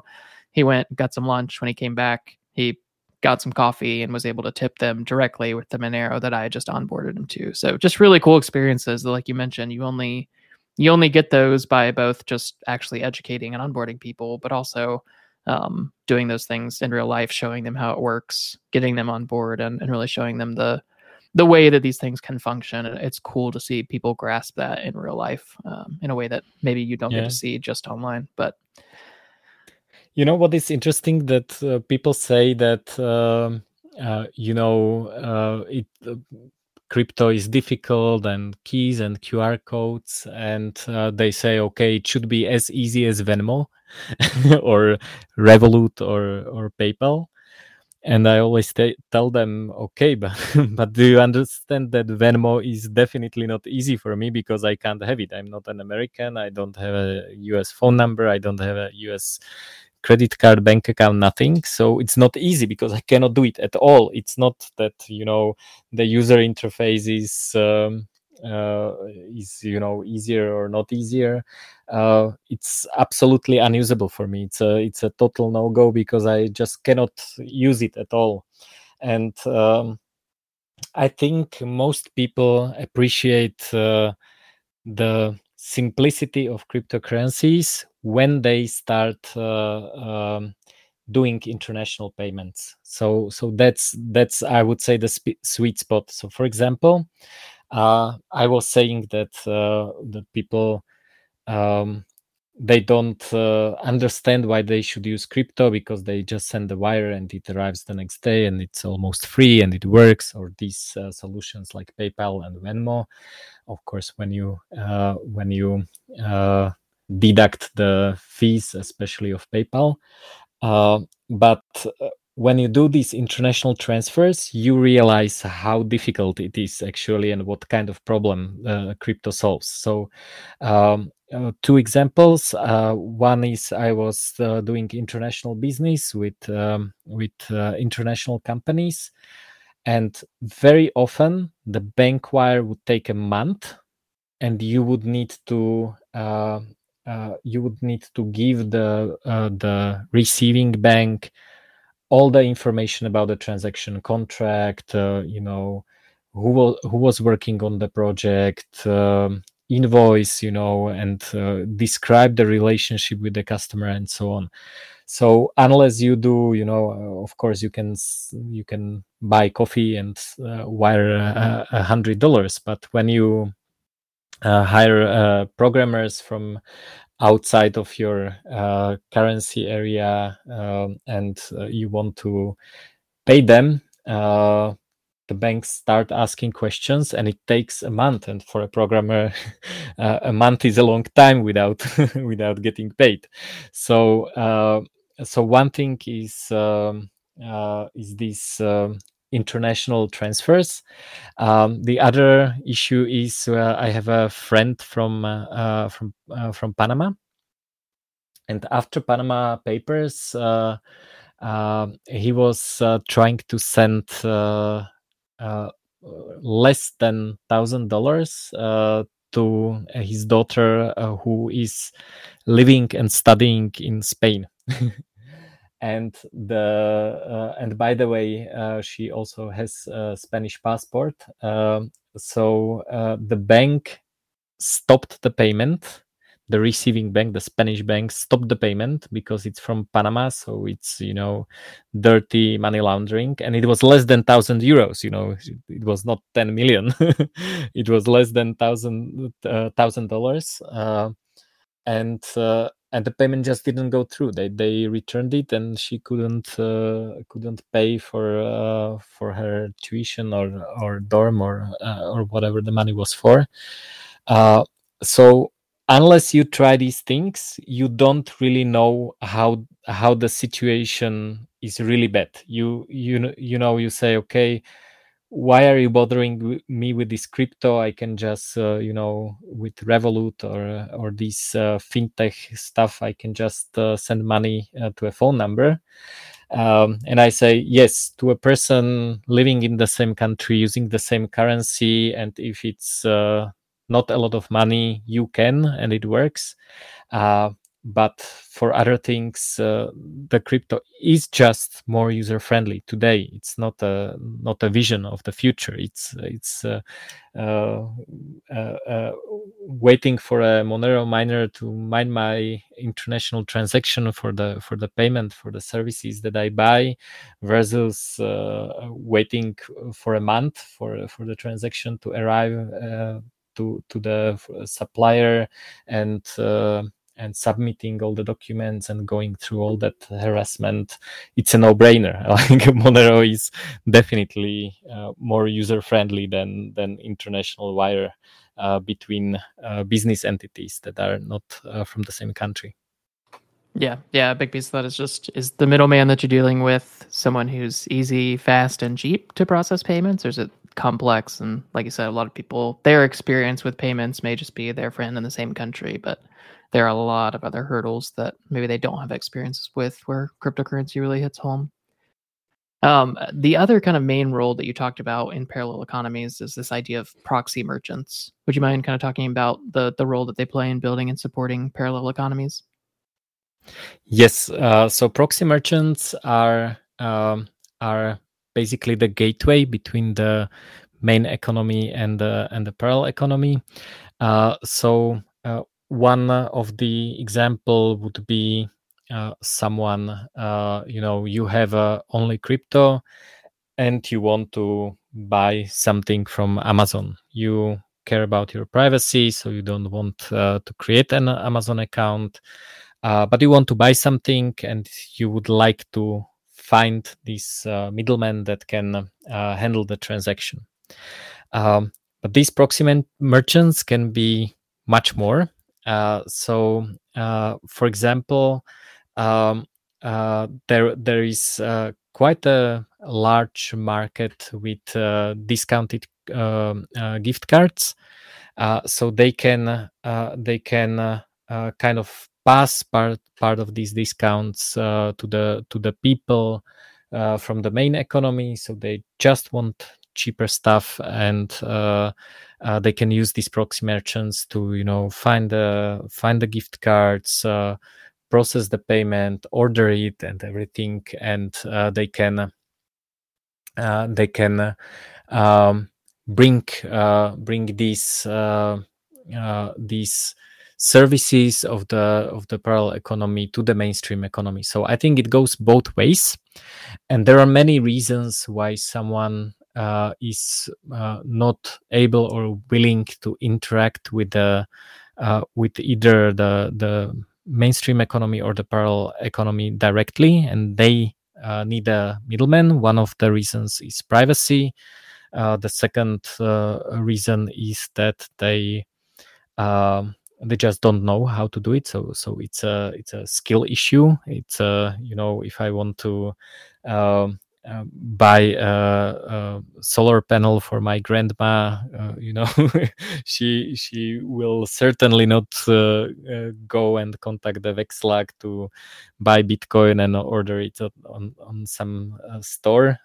She she needs she needs someone to do it for her. So it's a it's a very usable service um, and also uh, the other way around. So, uh, for example, uh, I was talking about the shortage of uh, FFP2 respirators.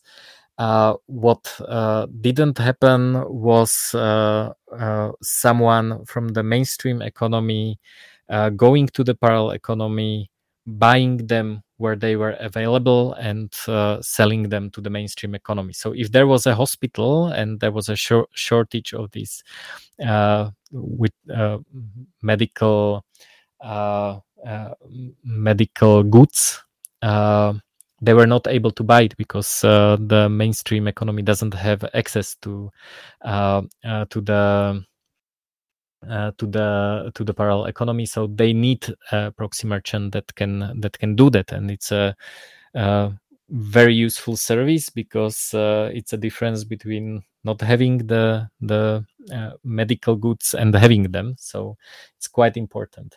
Another uh, uh, thing is that that the the the how to say uh, the uh, uh, you you really want a liquid market. Uh, so uh, so and, and, it's not not always possible uh, for people to uh, to access one or, or the other. So there was OpenBazaar there was uh, diy economy. So people were printing these face shields during COVID. They were printing uh, spare parts to uh, to lung ventilators and so on. Um, and uh, the uh, the proxy merchants uh, are people who can uh, create breach this demand and and create this liquid market because when they signal that there is a demand, people start creating it. So, for example uh, proxy merchant what they could do and what I, what I saw at least in uh, Czech Republic and Slovakia is they created a crowdfunding campaign um, on the parallel economy uh, for the parallel economy uh, then uh, the result of this crowdfunding campaign was that they were able to to uh, procure these these do-it-yourself 3D printed things in the parallel economy because the, these were not registered companies. Um, one of the differences maybe uh, between uh, European style of doing things or of doing business and uh, and American is that in Europe um, you need a business permit for doing most of the things outside of employment. One of the few exceptions is uh, when you uh, create uh, uh, intellectual property. So when you write or record a podcast or something, you don't need a permit for that. But if you um, if you would, uh, for example, 3D print uh, uh, face uh, shields and you want to sell them, uh, and it's not a, a, one-time sale of something that you produced or you had extra, but if it's kind of continuous, you need a special kind of permit, even if you don't want a limited liability company. Uh, you cannot just do it and uh, uh, declare it as income, but you need a special permit that you are an self-employed entrepreneur. So, um, so that's something that these proxy merchants can kind of breach because they have no problem buying from private people. They don't uh, need to exactly know where it arrived from because uh, they just send someone crypto they receive it in the mail they don't know the person who created it and then they can put it together and sell it to the mainstream economy and or uh, give it to them for free if it's a crowdfunding campaign so there are many of these uh, useful things and i think uh, there's a lot of red tape uh, with merchants with uh, mainstream markets and proxy merchants are one of the ways how to remove this red tape and uh, make the markets more liquid and thus people more wealthy.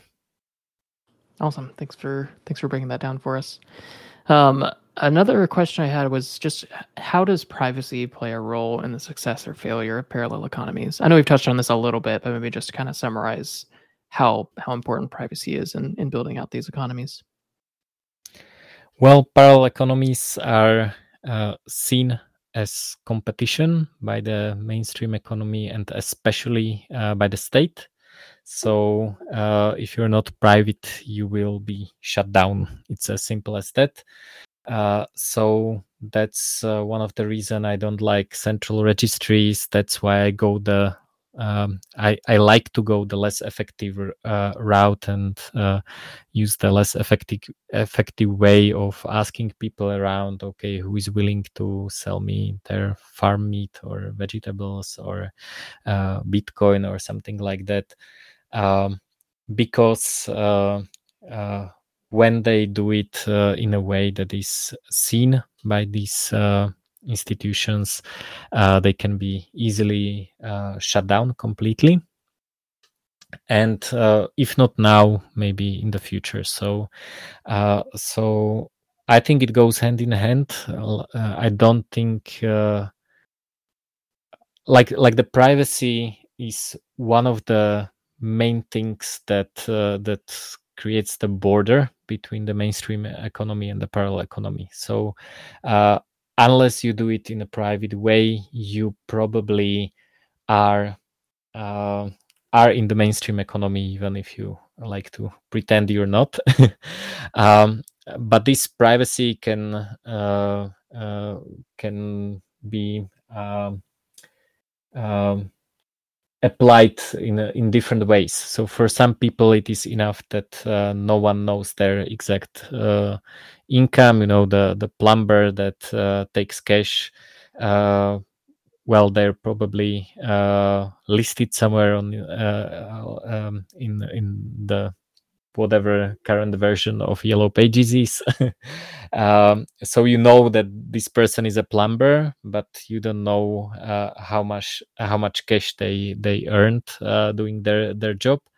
Uh, so they can be said that uh, or it can be said that part of their income is in the parallel economy.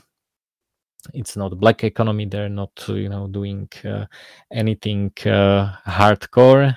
They're just doing their job and uh, maybe not de- declaring all their income and, uh, thus they are for creating forming this uh, this parallel economy.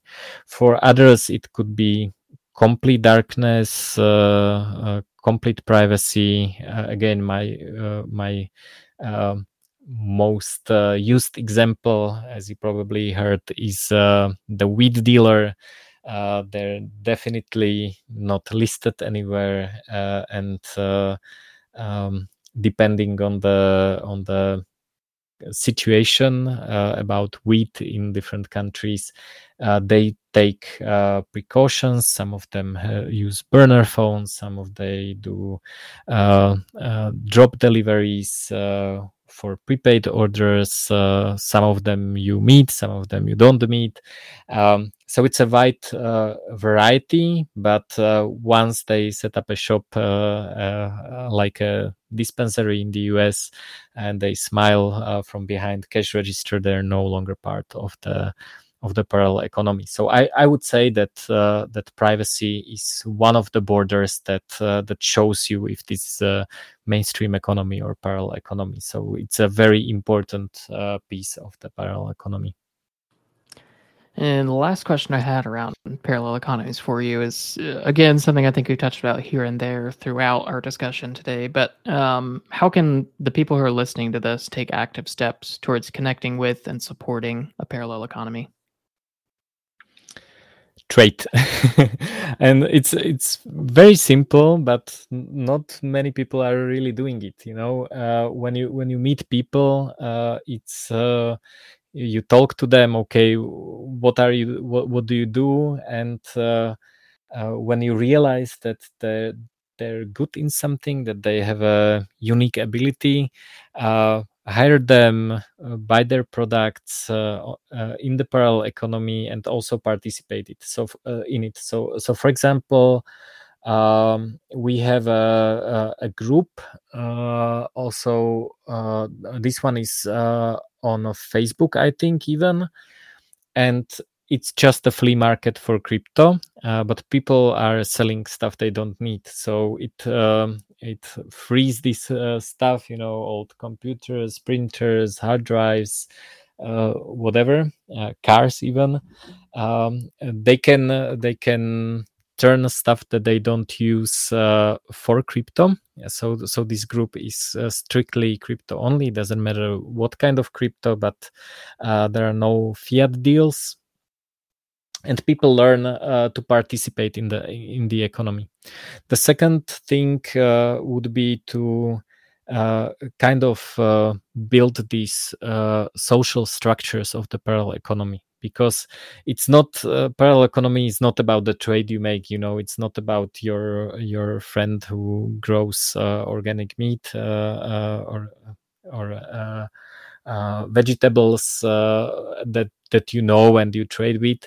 But it's about this uh, discovery process and discovery not only of prices but also of the of the vendors or of the uh, of the people uh, you can um, you can exchange with. So um, the first super easy step uh, is uh, create a really simple uh, maybe signal group. I really like signal groups but you can use uh, Threema or element or, or something like that uh, that is encrypted. It's not public so so you need an invite to get in and just ask your friends your your family that that you like uh, and that you trust in some way to participate and to introduce and bring new members. And when you create these uh, these groups they they are really nice because they uh, they they uh, ignite uh, interesting discussions as well. So it's not only uh, about participation of the uh, in, in, the in the parallel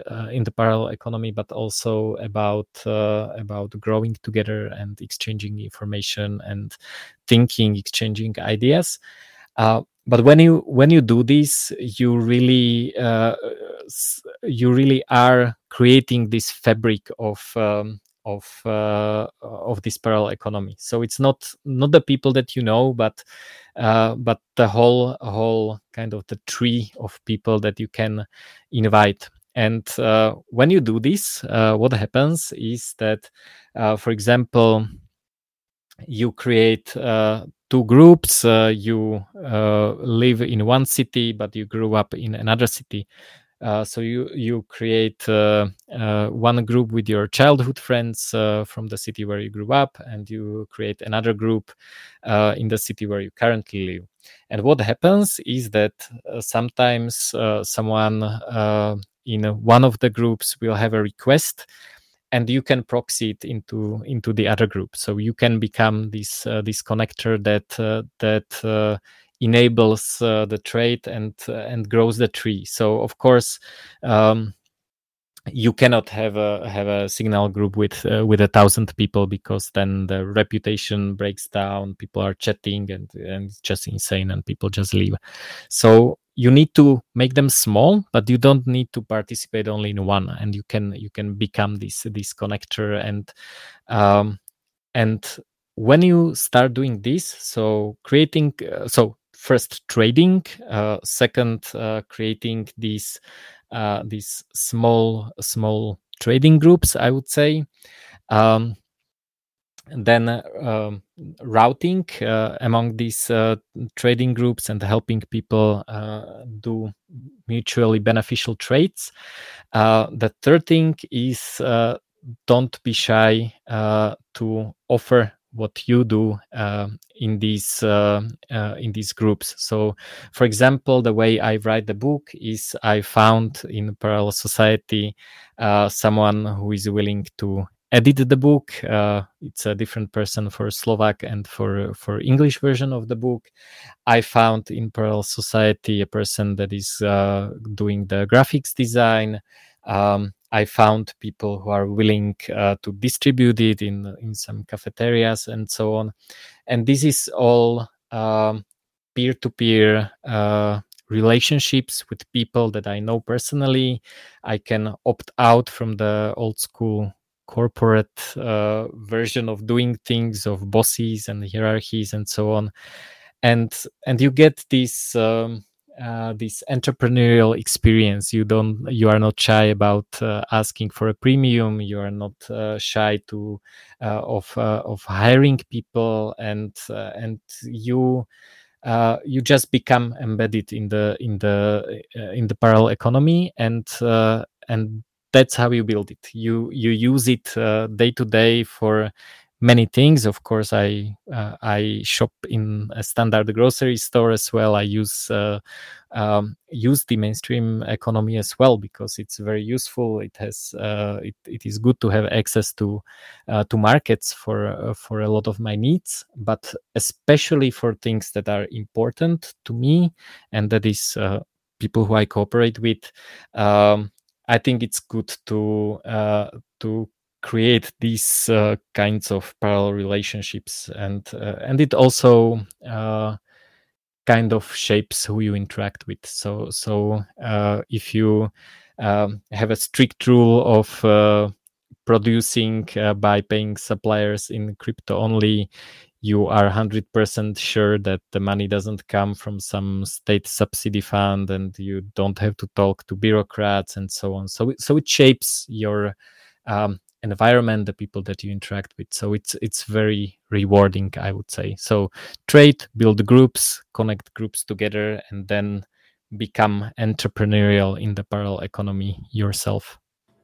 Yeah thank you for thank you for breaking that down. And just this this whole conversation about parallel economies has been really enlightening for me. It's something that's been kind of becoming more important but there's not as many places to learn about it because it's kind of a, a, niche idea at this point, at least. So thanks for breaking that down. And I love that just throughout the whole idea of parallel economies, really something at the core of it is just building relationships with like-minded people. Um, that that's yes. really what undergirds the whole concept of a parallel economy and the, the people you're trading with and uh, the, the relationship you're building are, are just building up this very strong community that can exist outside of the normal economy. It's it's a really fascinating concept. I think one that that I think would hit home with a lot of people if they did dive into it. So I hope that hope the listeners will take that seriously and see what what steps they can take, like you just mentioned, to to dive into that. Um, I do have a couple more just kind of normal questions. Obviously, parallel economy is is really kind of the core of what I wanted to chat about, but have some questions that that I talk about with every guest. So I'd love to get your your thoughts. But um, the first one is just what are some of the tools you use regularly to opt out that you'd recommend others to take a look at, and then why? Uh, definitely Signal, uh, PGP or GPG uh, for communication. I I'm also looking at Element. Uh, I think it's going to be interesting. Uh, it's an, an, encrypted messenger that is distributed, so you can run your own server. It's similar to um, uh, to email. Uh, then, of course, uh, uh, for crypto, I use Trezor hardware wallet, Monero wallet with my Trezor Model T. I use um, I use Lightning wallets because that's a good way to make uh, cheap and private Bitcoin transactions. Um, what else? For for privacy. I like uh, using um, uh, tools uh, to remove metadata from from pictures. Uh, VPN, of course, uh, Tor. Um, I also I like to to kind of blur faces on some pictures, which is uh, interesting. You ma- you mentioned DEF CON. I, am not sure how it's uh, at, at DEF CON, but CCC and Parallel Polis uh, both have a very strict uh, policy against taking and publishing photographs of people that uh, do not opt in. So you need to ask them first, not uh, no opt out, but opt in. And we're kind of being jerks about it, but it's quite interesting to teach people uh, to ask if they can take a picture of someone. So that's what we've been doing as well. Like the, even if there's a party, uh, either there are no faces of people, or if they are, they need uh, to consent first. Uh, but if I take a picture of, for example, something on the street that is interesting, I like to blur faces of the people that uh, that didn't uh, consent to being taken and were just at, at the at the place. Uh, from the other side of uh, taking pictures, a very good privacy tool is just your hand. If you see someone taking a picture uh, with their phone or camera, is just put your hand in fr- in front of your face. Um, what, of course, what face, tool do you use face, face mask. blurring? Um, I wrote my own. Uh, I published it uh, because uh, it's um, it's uh, combined with uh, uh, face detection. So not face recognition but just detecting where the where the faces are. So what we did for example um, uh, at events is we have a photographer we have a directory uh, full of photos. Um, and we just uh, uh, start uh, start this script that goes and blurs all the faces that are in the directory. Of course, someone has to manually check it because it can miss some faces, but um, but I I use that. I think it's on the on the uh, website of Parallel Polis. It's open source. I think it's also on the Parallel Polis GitHub. Um, and on the on the phone, um, I don't remember what's the name. I used ObscuraCam, but I'm not sure if it's available uh, anymore. I, have been just using something different. I, I don't remember now. I think Signal has the ability to blur faces, but I, have yeah, never used it a, myself yet.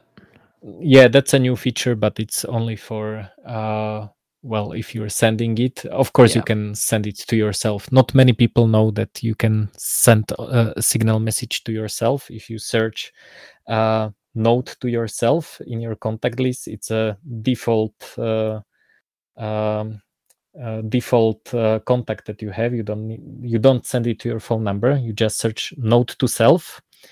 And that's a special window where you can send messages to yourself. So that's uh, that's quite useful so that's uh, basically uh, the main ones, and of course, uh, cryptocurrencies uh, allow you to uh, to um, keep your privacy in many more ways. So paying for services, hosting, email uh, in a private way.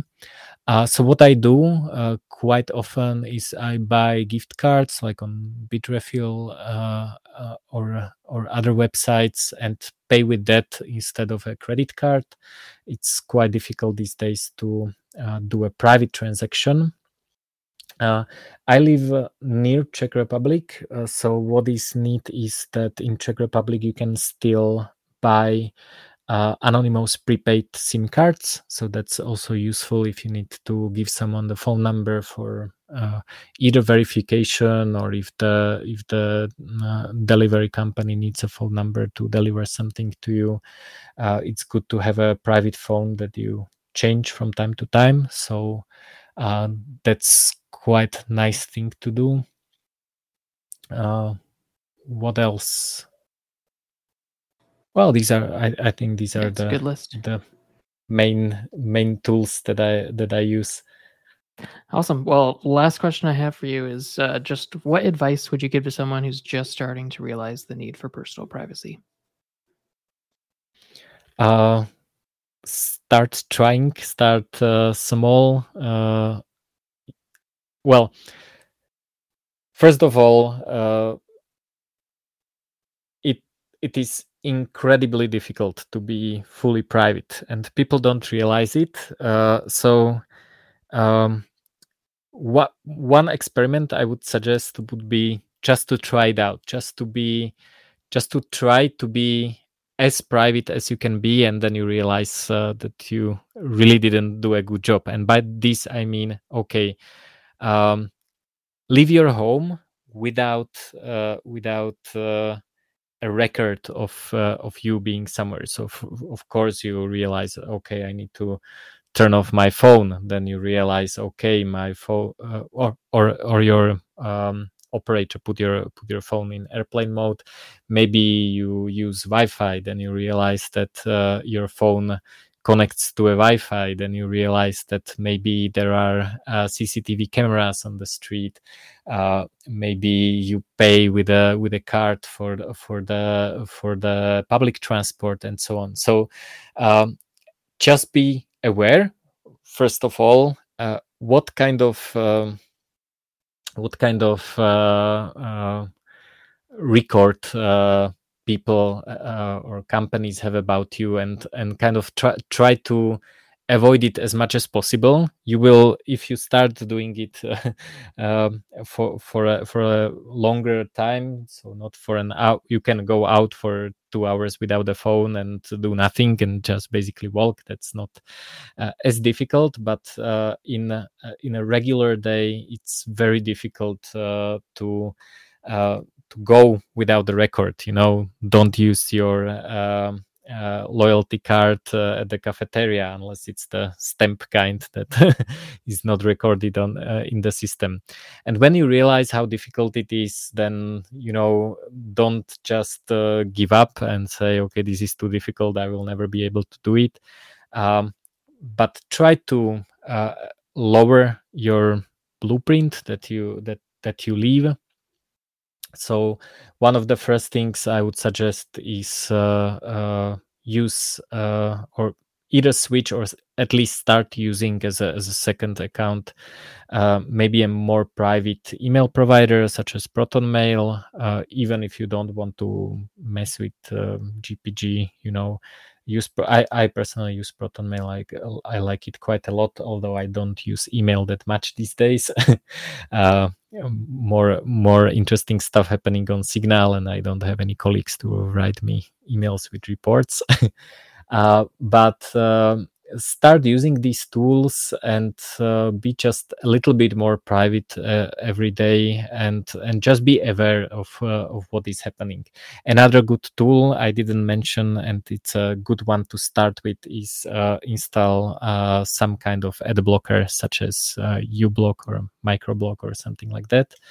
Um, it's not only about uh, blocking advertisements, which is um, uh, which is also neat, uh, but uh, but it also leaves uh, uh, less.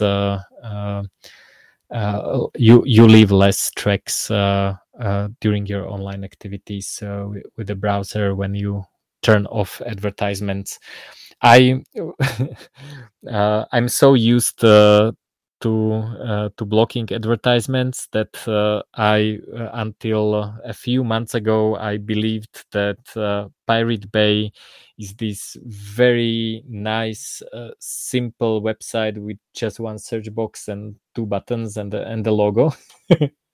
And then then uh, someone opened uh, Pirate Bay on uh, uh, in in their normal bro- browser without without an ad blocker, and I was shocked that it's so full of junk. So yeah, I forget so, how bad ads are when I'm like someone else uses yeah. a device that doesn't have uBlock Origin or something installed. I'm just I'm not even used to what that's like. It's uh it's ridiculous. Yeah, yeah, yeah. Awesome. Well, thank you so much for coming on, Juraj. It was a, a really good, I think, very unique conversation and, and look into uh, your thoughts and your writing around parallel economies. And uh, I know this is going to be incredibly helpful for the listeners of this episode. Um, and for people who want to chat about it more or learn more about it, what's kind of the best place to to find or communicate with you in the future?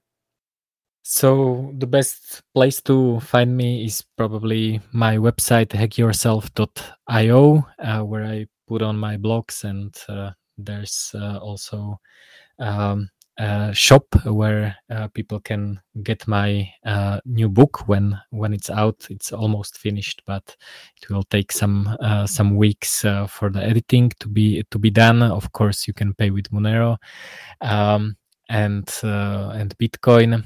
Um, I also have a Twitter. that's how we communicate, and I believe um, the handle is J U R B E D so the first uh, three letters from my first name and surname. Um, I'm not very active on Twitter, uh, or depends on the mood. I kind of uh, opted out of it uh, because uh, uh, because it was too much toxic Bitcoin maximalism for me, and it was easier just not to go there uh, that often than than than to filter uh, all the all the crap that was happening. At that and of course the COVID craziness and political discussion. So so I kind of. Uh, uh I, I was not able to find a good uh, uh, good group of people uh, to follow and those that uh, uh, that I should listen to like you they they don't talk that much. So so i kind of um, opted out but i i still post uh, i use buffer to uh, to post uh, my blogs and, and stuff on twitter but i don't don't read it much. So that's the two interesting ones. And if you want to uh, write me uh, an email, the best way would be uh, to use the contact form on my website, which will encrypt the email to me. So uh, it's end to end private uh, through my website. So that's actually better than using an email address because then I would need to uh, give you my PGP key and everything else. And this is the easiest way to contact me.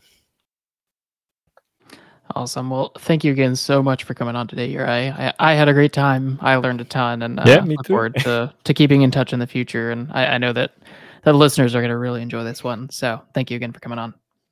Yeah, thank you for having me. Bye bye.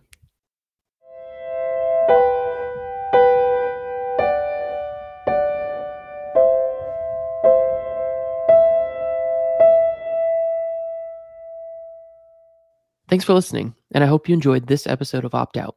If you did, please take a moment and subscribe to the podcast, or if you're already subscribed, share it with one friend or family member this week.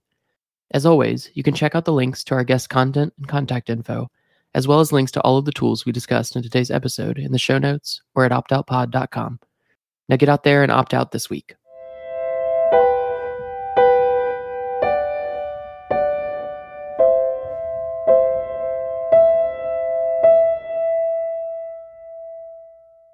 If you're like me and consume a lot of content on YouTube, going without YouTube for privacy reasons can be a painful idea. Thankfully, NewPipe is an incredible, free, and open source Android app that allows you to browse, watch, and download YouTube videos without ads and requires no Google login. It even provides native ways to create playlists, import subscriptions directly from YouTube, and keep up to date with your latest channels. NewPipe does all of this while helping to protect your privacy by removing all unnecessary queries to Google servers blocking ads and trackers, and allowing you to maximize consumption offline whenever possible. They even have their own F-Droid repository for rapid updates for those using F-Droid. I highly recommend checking out NewPipe today if you're on Android and haven't yet, or if you already use and love their app, consider donating to help them keep up the good work.